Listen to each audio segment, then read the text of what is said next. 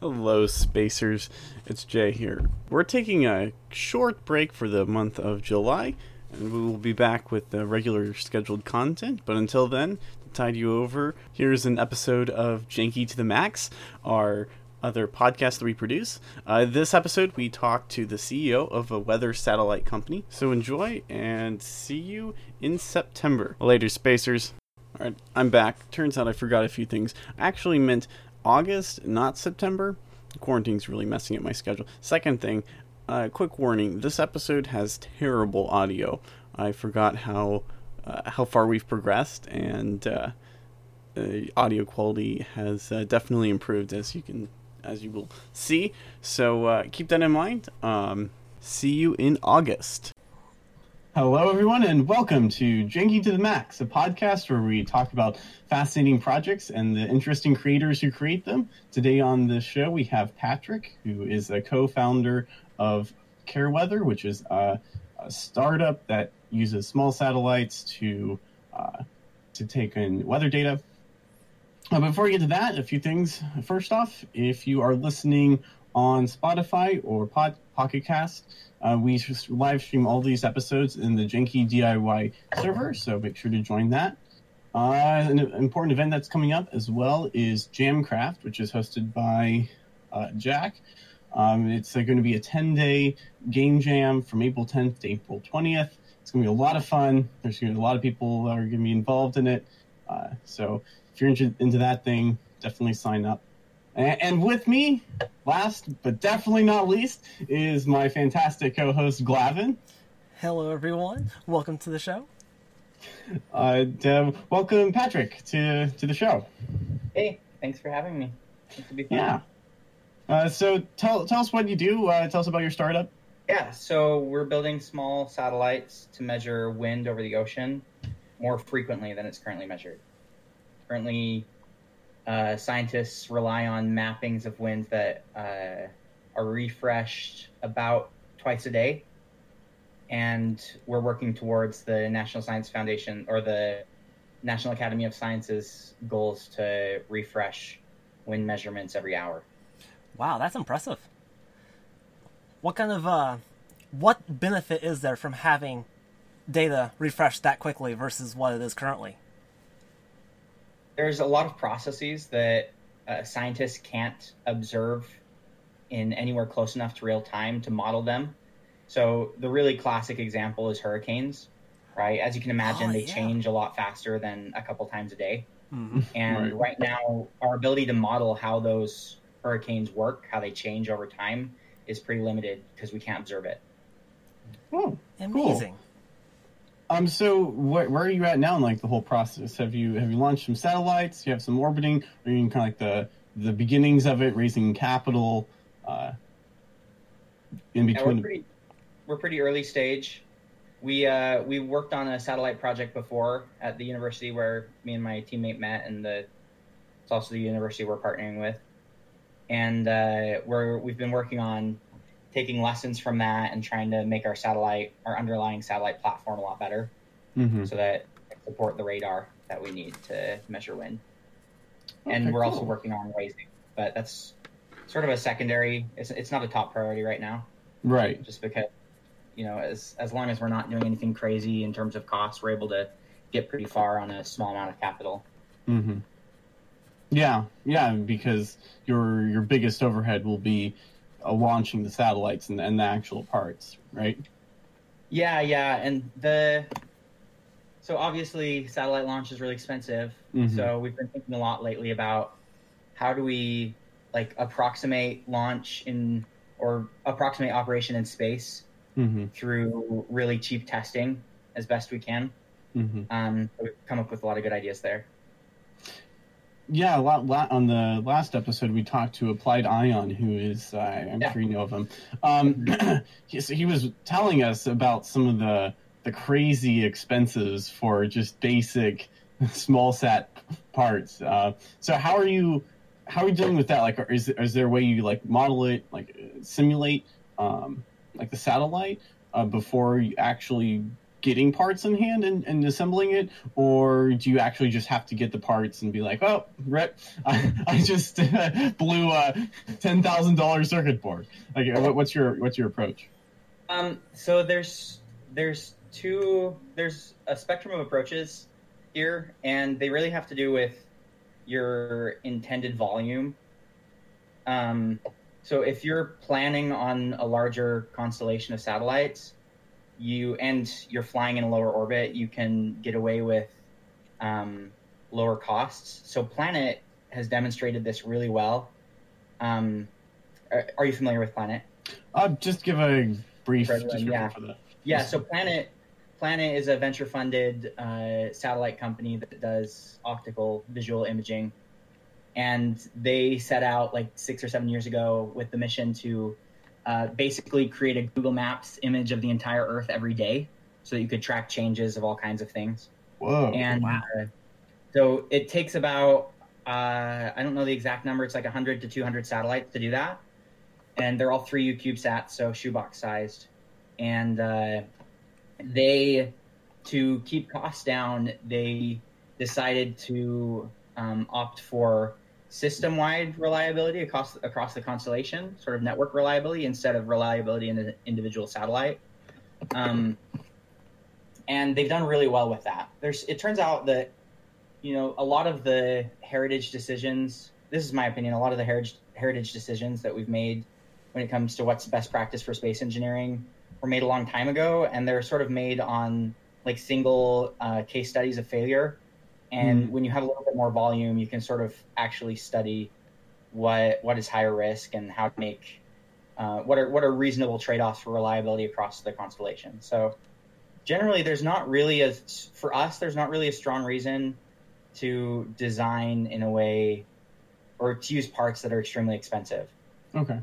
So like you so, talk about what Go ahead. Yeah. Oh, oh no. So, so you, your goal is to have just like a lot of them, and that way, you know, if one fails or something, it's not a big deal because you know you can easily replace it instead of having to have just a few modules that are really expensive. Yeah, and eventually you want to move into more reliability.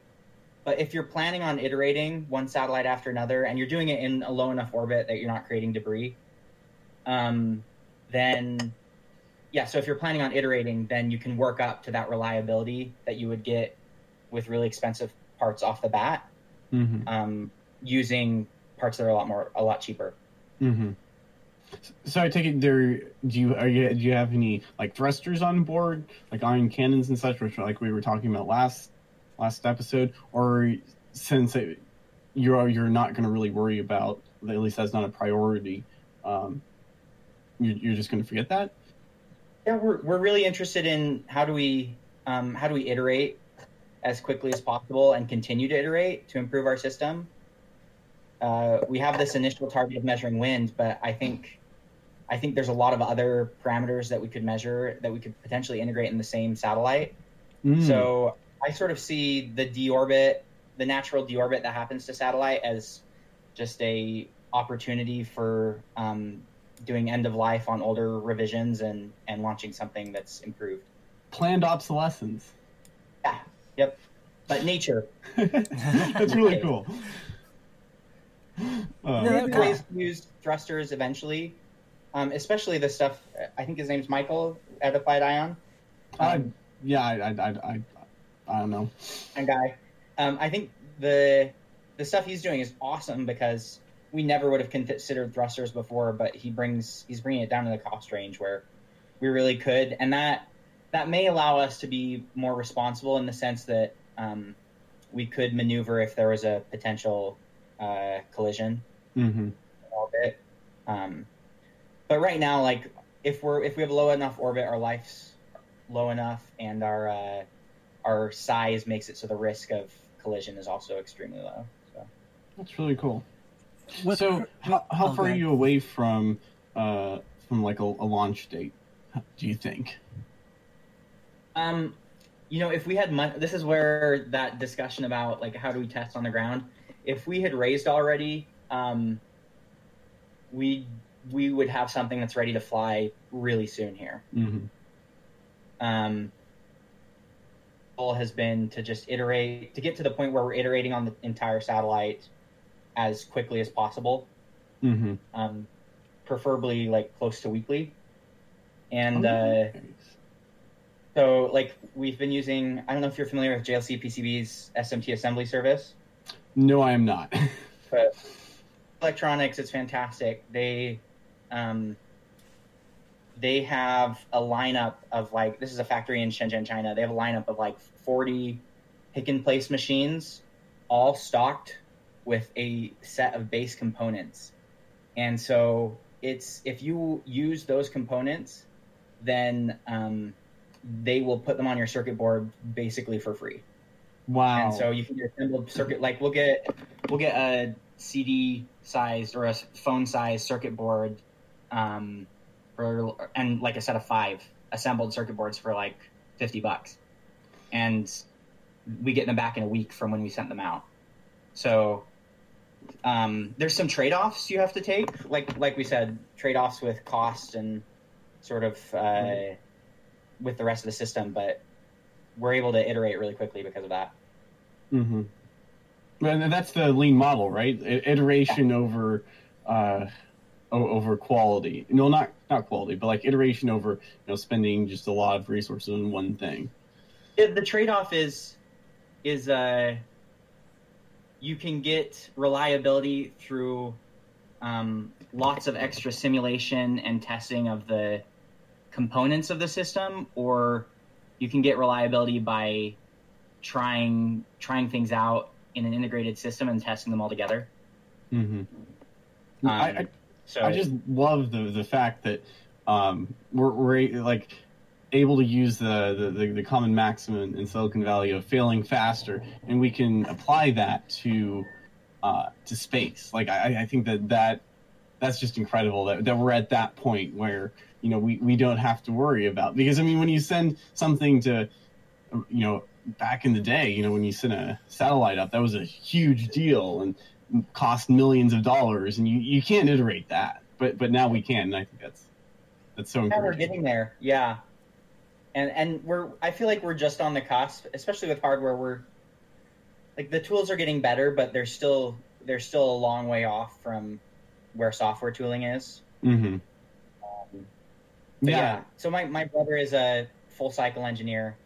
Um, both of my brothers are full cycle engineers at their startup, and so you know I'm always envious of them because they're they're creating and deploying new iterations on their system um, like multiple times a day, if not multiple mm-hmm. times an hour. You know? So, yeah, yeah, you, you, you can't do that quite yet, but it's, no, it's, it's, it's a lot better. Yeah, but if we can, if we could do something like that weekly, that would be phenomenal. Oh yeah, and Glavin, you had you had hit us with one of those questions you you had. Uh, all right. So you mentioned earlier about how the current satellite tech for monitoring weather patterns is only refreshed twice a day what is specifically limiting the current technology to that two times a day limit? Is it just the number of satellites that are able to go over a specific patch each day, or is it something uh, just the amount of processing required? It's the number of satellites. If you think about it, to stay in orbit, satellites have to be going really fast, right? Mm-hmm. So they can't really hover unless they're in geostationary orbit. They can't really hover over any given area, and so to get more frequent measurement, you really just need more satellites. That makes sense. And then, what's some of the uh, highlights that you've had with? Uh, they like a lot of this stuff really requires a lot of capital to get things moving and get things rolling.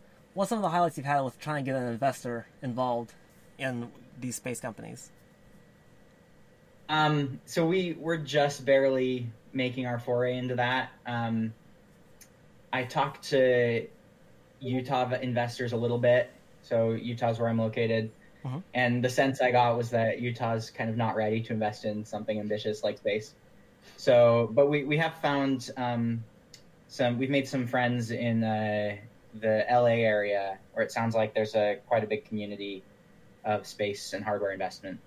So, um, I, for us, so the the best advice I've heard on when to raise or when to focus on raising is to uh, to wait as long as you possibly can. Mm-hmm. And uh, we participated um, in some competitions at BYU, and we've gotten a little bit of capital there.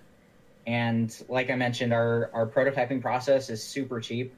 So um, our goal right now is just to continue to develop the technology as much as we can um, with the funding that we have.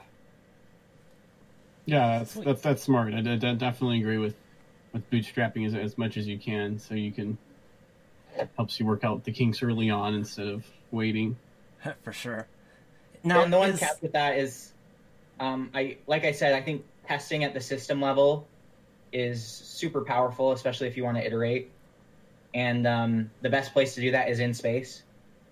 Uh, so that that was why we had started looking into investment, and we're sort of doing it on the side a little bit right now, um, but it's not our main focus. But mm-hmm. yeah, yeah, so it's we really wanted to raise so we could start launching, but um, I think there may be ways that we can do really good testing uh, without raising capital, mm-hmm. and if that lets us sort of continue to form our company in the ways that we want to without outside pressures, I think there's some value to that. So it sounds like you have a little bit of difficulty with like just getting people on board with this. What's something that you would like to be able to change or advocate in the public perception of space companies? Um, can you ask? Can you rephrase that? Um, so basically, like uh, something that you'd like to be able to change or advocate in the public perception of space companies. Uh, so, like you kind of mentioned, how it seemed to be really difficult to get funding. Like Utah doesn't seem like it was really ready just yet is that something that you'd like to change, Bill, or and how would you? What kind of uh, how would you like to be able to change that public perception of the ambition of going to space versus what we have right now, of more people kind of focused on Earth? Yeah. Do you, so? You mean public, not investor, just in general? Just in general, yeah. A really broad question. I think. I think generally, I'd say that anytime we're exploring the unknown, mm-hmm. right? We're going to find the things that we didn't know, we don't know, that uh, that could be really beneficial to us, right? I think we're experiencing this globally right now. How how badly do we all wish we had been more prepared for pandemics, right? Right. Mm-hmm. We all wish we that our, every government in the world had invested far more in in uh, epidemiological research. Mm-hmm. Um, so, yeah, I, I mean, I think there's two sides of this. There's there's the enterprise side, and then there's the science side. Um, when it comes to space exploration and like government funded space exploration, uh, where the government is doing it itself, I think in large part this, it's best if they stick to the science side, um, and then incentivize enterprise to sort of provide the supporting infrastructure. And I think it's trending in that direction a lot. It's been a long long time coming. Mm-hmm. Yeah, that's a really good goal to have. I like I like to be able to see that continue to go. Like especially with uh, just a lot of more companies getting involved outside of just you know government. Like I've seen like uh like SpaceX launching satellites to the ISS, which is really cool. I'd really like to be able to see that, seeing a private company be able to do that instead of just you know only a government company. Oh, that was pretty. Neat. Well, and, and, and since uh, I mean, if you encourage private enterprise, that means that um, they'll be a lot more resourceful and a lot less wasteful because you know they're it's their it's their bottom dollar. It's there to um, make money. Yeah, exactly. Yeah, so you're just going to have more optimized systems, which is good news for everyone. And it gets more yeah. people involved with actually trying to get to space. Yes. Yeah, yeah, that's true too. Yeah, and unfortunately, we still sort of see, see fights with this. There's there are people who fight for like the Artemis program to uh, to to go the single source contractor route. Um, Wait, what is the Artemis program? Uh, it's NASA's current effort to re-land a person on the moon. Hmm. So, current presidential administration's pushing for them to land someone on the moon by 2024. Um. Anyway, there's there's there are some very large uh, U.S. aerospace companies that would really like all of that money to go to them, uh, and so they're pushing for it to be sort of single sourced, traditional contracting. but you know the the reason one of the reasons we have such a renaissance in in space in commercial space is um, due to some programs that NASA ran that incentivized commercial companies. Oh, interesting. Um, the commercial the commercial cargo program and commercial crew programs were and are huge in how much they've in- helped SpaceX grow.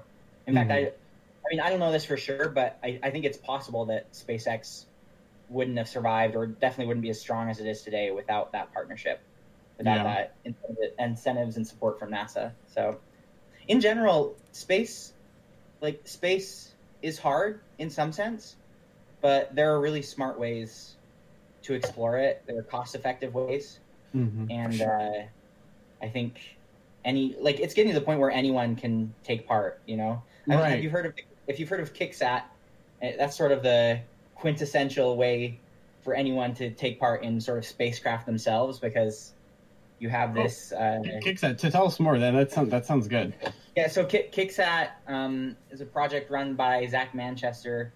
Uh, he's now a professor at Stanford, um, and he had support from NASA as he was doing this. But they uh, they took a 3U CubeSat, so shoebox size, and they filled it with like a hundred little stamp size satellites and they ran a Kickstarter, so anyone could sort of buy their own little satellite for like a thousand bucks, oh. and it would get flown into space with Kicksat, and then um, it would get a communication link. I can't remember what they ended up doing. Eventually, they tossed around a few different ideas, whether it was a commu- communication link to the 3U CubeSat or whether they were able to get um, communications from the individual stamp-sized satellites to the ground. But either way, they they launched it last year and successfully talked to these little satellites so Whoa. it's, it's, awesome. to the point where you know, with a little bit of cash, anyone could really fly something in space and explore space. Yeah, and that's yeah, with a launch huge... costs. I I heard some estimate like lowest is like forty thousand or something. Which yeah. I mean, admittedly, that's a lot of money, but like again, that's it's that's cheap. not like millions of dollars. It's, oh yeah, I think SpaceX is two thousand per kilogram. Really? So yeah, at their bulk launch costs. So if you could divide that up really efficiency and you ha- really efficiently, and you had like a I don't know like a ten gram satellite or something, you know the costs are getting really low once you do that.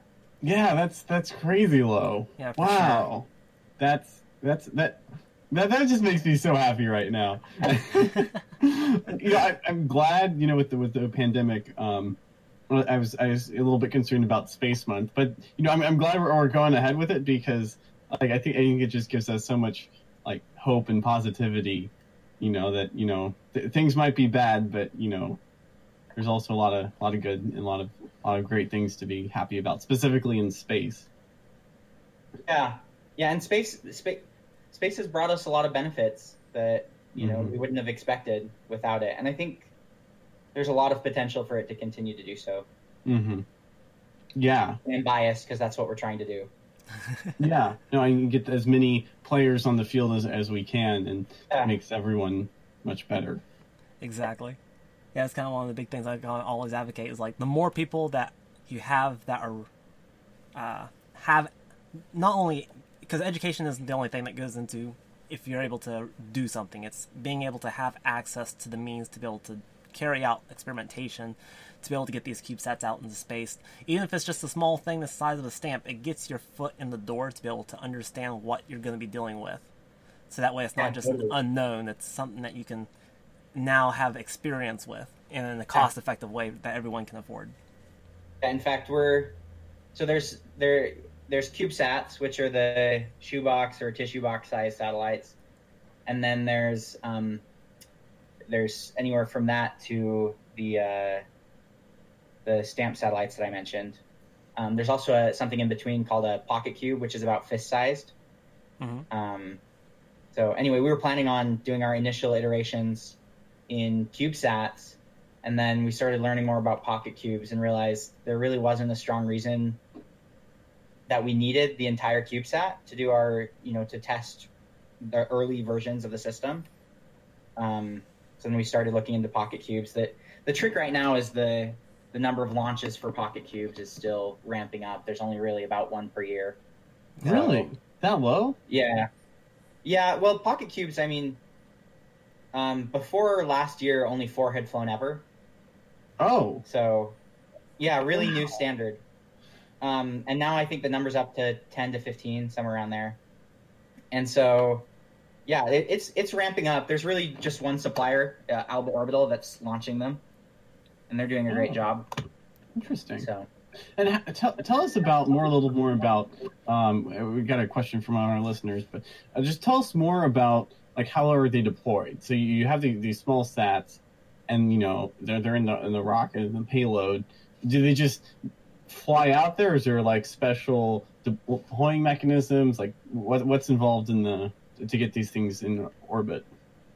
So it depends on where they're being launched from.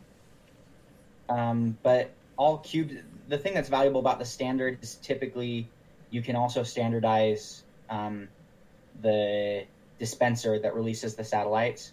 So CubeSats have this standard dispenser um, that is either called a, a P-pod or just a CubeSat dispenser. That's a little bit like a Pez dispenser. So it's got a spring. It's this um, rectangular tube, and it's got a spring in the back that pushes the CubeSats out the tube when the door opens at the other end. Oh. Um, so, it, yeah, it's not a not a super complicated system, but a lot a lot more launch vehicles are providing it. Um, there are other um, there are other ways to release CubeSats and other satellites, obviously. Mm-hmm. Um, SpaceX is doing really interesting stuff with having no deployer at all, which I think they just go in there and they just release to free roam satellites. Free yeah, I mean, they just stack up sixty of these things and then they just let them spin off of the launch vehicle. Huh. And I guess they make them rugged enough that if they bump into each other, they're fine. Hmm. Um, yeah, if you haven't if you haven't looked up a Starlink satellite deployment, you've got to look them up. There, it's crazy. Just have yeah, sixty of these things coming off of the Falcon Nine. it's like little babies. Coming out. oh.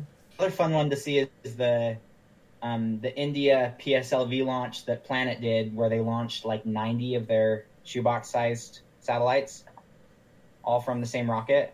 Oh. And that one, yeah, just it's just like a pea shooter, just one after another, just this constant string of satellites coming out forever. Wow. Pretty amazing. Yeah, I was kind of figuring that when they launch these things, it kind of has to have some sort of a strategy to get them deployed so they're not bumping into each other. And I'm not sure all, uh, how complex these satellites, these CubeSats get if they have deployable, say, solar panels that come out uh, or anything like that that might make them more vulnerable to being bumped around. Yeah, and that's that's where I was mentioning with SpaceX. It seems that they've, I, I mean, they they don't have some structure that's deploying them uh, separately. You know, for SpaceX, they seem to be just deploying them as a cluster, and it seems like they've made them rugged enough to withstand bumping into each other. Um, other satellite, other CubeSats, and other satellites, yeah, that's definitely true. They try and do very controlled release so that nothing's bumping into anything else. Now, is that just like a service that someone that's wanting to be able to launch satellites up? That's something that they would consider as be able, like as far as like being able to choose a deployment company is like okay this one here is cheaper because they just deploy it in mass but we have a little bit more delicate system. It needs to be deployed in a very specific manner. Is that something that's going to come into play you think in uh, satellite company launching companies? Um so right now the the standard is for everything to be deployed in a very delicate way. Mm-hmm. so i think it would be great if uh, if a launch provider or a a broker essentially um, provided alternatives where it was cheaper because they didn't have the the mass and volume taken up by the dispenser. But uh, I don't know of anyone that's really providing that. It's it's pretty novel that SpaceX is doing it. But there are a lot of different launch companies, um, and if you want to put a satellite up, like one of these CubeSats, you either talk to um, the launch company itself. Some some broker their satellites directly, or there's a lot of companies that um, all they do is uh, they're sort of the middleman. They help you find a, a launch provider to fly. All right. Now, with us ramping up how many uh, trips we're making to space to launch these small satellites, does there start to become a point where there's increased risk of these satellites hitting other previous launches of satellites that are already in orbit? Or do are these things very carefully tracked for each and every satellite? They are very carefully tracked, but there is still a risk. Um, there's a lot of satellites and a lot of debris in space. Mm-hmm. Um, currently, the uh, there this in the U.S. This is regulated by the uh, by the FCC. So when you try and apply for radio spectrum, you also have to prove to them you're not going to create debris. Oh, Um, Oh. The standards are pretty loose, so you really just have to prove that you're not going to break up into a bunch of tiny pieces, and your satellite's life isn't going to be longer than 25 years, so it'll deorbit. Um, it'll start to go into the lower atmosphere and burn up before 25 years is up. Uh, isn't with small sats? I remember doing some reading on it. Isn't the the life only like eighteen months unless you have a um, like a, a thruster on it? Depends on the orbit. Okay. So, So- can you choose, or is there like, you know, I, I went like low Earth orbit, I went middle Earth orbit, like so you can choose? I mean, there's limitations because usually um, these smaller satellites, like CubeSats, you're riding with some larger satellite that bought the rocket, and they dictate where that rocket goes. Uh, But um, there are there are uh, coming up more opportunities for you to f- sort of have a little bit more say because there's a lot of launch companies that are um, making progress on smaller launch vehicles. Where uh, I mean, your cost will be higher, hmm but you may be able to rapidly put up a smaller satellite in whatever orbit you want. Like uh, there's Virgin Orbit, which is uh, the Virgin Group's uh, satellite launch company. There's uh, Rocket Lab, which is already operational, Hmm. um, and there's quite a few others that are working towards operation. Wow. And like, what has been like a one of your biggest challenges as you've been developing the satellite and uh, you know raise well get trying to start to get out there raising funding? Like, what- what's one some of the biggest problems you've you've en- encountered so far? So, like I said, we have a strong culture of uh, trying to iterate as quickly as we can. Mm-hmm. and um, one of the one of the obstacles we think about a lot is just the the tools that are good but not quite good enough to Mm. get there. So you think about um, like the process that goes into de- designing a circuit board, for example, Mm-hmm. and there are a lot of complicated steps, a lot of just bookkeeping, things like that. Um, keeping track of everything, making sure everything's wired up properly, routing everything on the circuit board. So, um, one one obstacle we thought a lot about is how do we how do we get through that process faster? Mm-hmm. Um, and just in general, like the time it takes to get from a from a, an idea to working hardware or you know assembled hardware that we can test has always been difficult. Obviously, the pri- price of launch is really difficult. If we could put something up quickly and at low cost, then we could iterate with higher fidelity earlier because we could test Mhm. in the space environment itself. Um, so yeah, and like you mentioned, that's tied to to raising money, but I think that's not so much of an obstacle right now. We're we're not really at the point where we're any anywhere close to twiddling our thumbs, wishing we had money. You know, Right. so there's a lot of work we can do. Mm-hmm. And with such low cost, you you, you have a pretty long runway. Yeah, so, is- I mean, I guess you could say our, our biggest challenge is like our team is really small, Mhm. so things things are moving slower than we want, but um, we also feel pretty strongly about uh, trying to do um, trying to do with our team what software companies are starting to do with full cycle development, where um, each team member is sort of versed in the entire uh, technology stack. So, um, So essentially, in- like lean. so um, probably the best way to describe it is there's there's three design or development methodologies that I know of. There's waterfall development, mm-hmm. where you lay out all the requirements of your system that you'd ever want, and then you pass that down to the people who um, come up with the system architecture, who pass it down to the people who come up with the subsystems, who pass it down the engineers who design the hardware, who pass it down to the people who test it. So you know, you, mm-hmm. you have a very yeah. parallel development process. Um, lean is where you do the same thing but in serial. So the people who start, who define those requirements, only define a very the very minimal set of requirements, and then they pass it down through the whole stack, and then they can go back and iterate and add new requirements, new features. Right. Right. Um, the idea with full cycle is that in, you're doing lean, but um, you have everyone on your team knows how to do each of those layers, each of those steps, mm-hmm. and so they uh, they don't have to hand it down. Um, they don't have to hand off to anyone. They can different members of the team can develop different features in parallel. That's really cool. That's yeah. so that.